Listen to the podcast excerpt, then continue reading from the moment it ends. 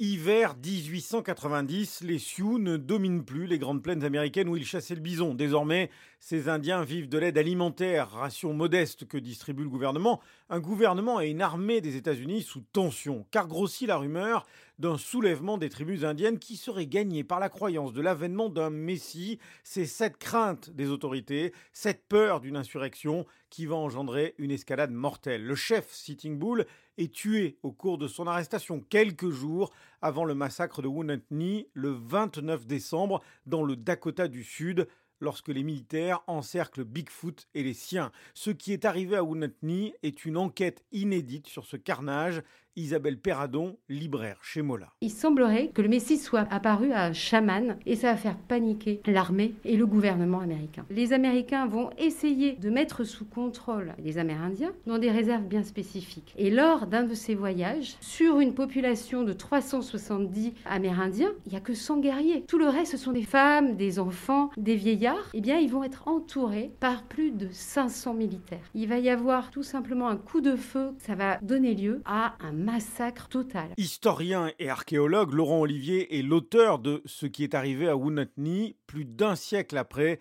les descendants des victimes tentent toujours d'obtenir justice. Les Indiens utilisent le terme de guérison de l'âme. Pour eux, chacun doit chercher les moyens de réparer la blessure qui a été commise dans le passé. Ceux qui en souffrent, mais aussi ceux qui l'ont créée. Et ça, c'est une vision complètement amérindienne qui sort à une impossibilité du côté américain. Les Indiens, lorsqu'ils ont été capturés, étaient sous statut de prisonniers de guerre. Donc leur accorder des réparations, ça voudrait dire que bah, si on accorde des réparations aux Indiens, pourquoi pas euh, aux Allemands, pourquoi pas aux Coréens du Nord, aux Vietnamiens, euh, aux Irakiens, aux Japonais etc., à tous les anciens ennemis de l'Amérique. Les Indiens ont voulu aussi qu'on supprime les médailles d'honneur, la plus haute distinction accordée à l'armée américaine. 20 médailles d'honneur pour Wounded Knee, alors qu'il n'y en a que 4 pour le débarquement de Normandie. Et là encore, pourquoi pas regarder les médailles accordées à la guerre du Vietnam, à la guerre du Golfe, enfin bref, à toutes les guerres américaines. Donc on ne peut pas s'en sortir. La condition pour la guérison de l'âme, je pense, elle est la même pour tous les peuples. Elle est d'abord que la vérité soit établie, parce que pour l'instant, elle ne l'est pas. Et puis c'est la justice aussi. Entre 250 à minima et plus de 300 Indiens tués à Wounded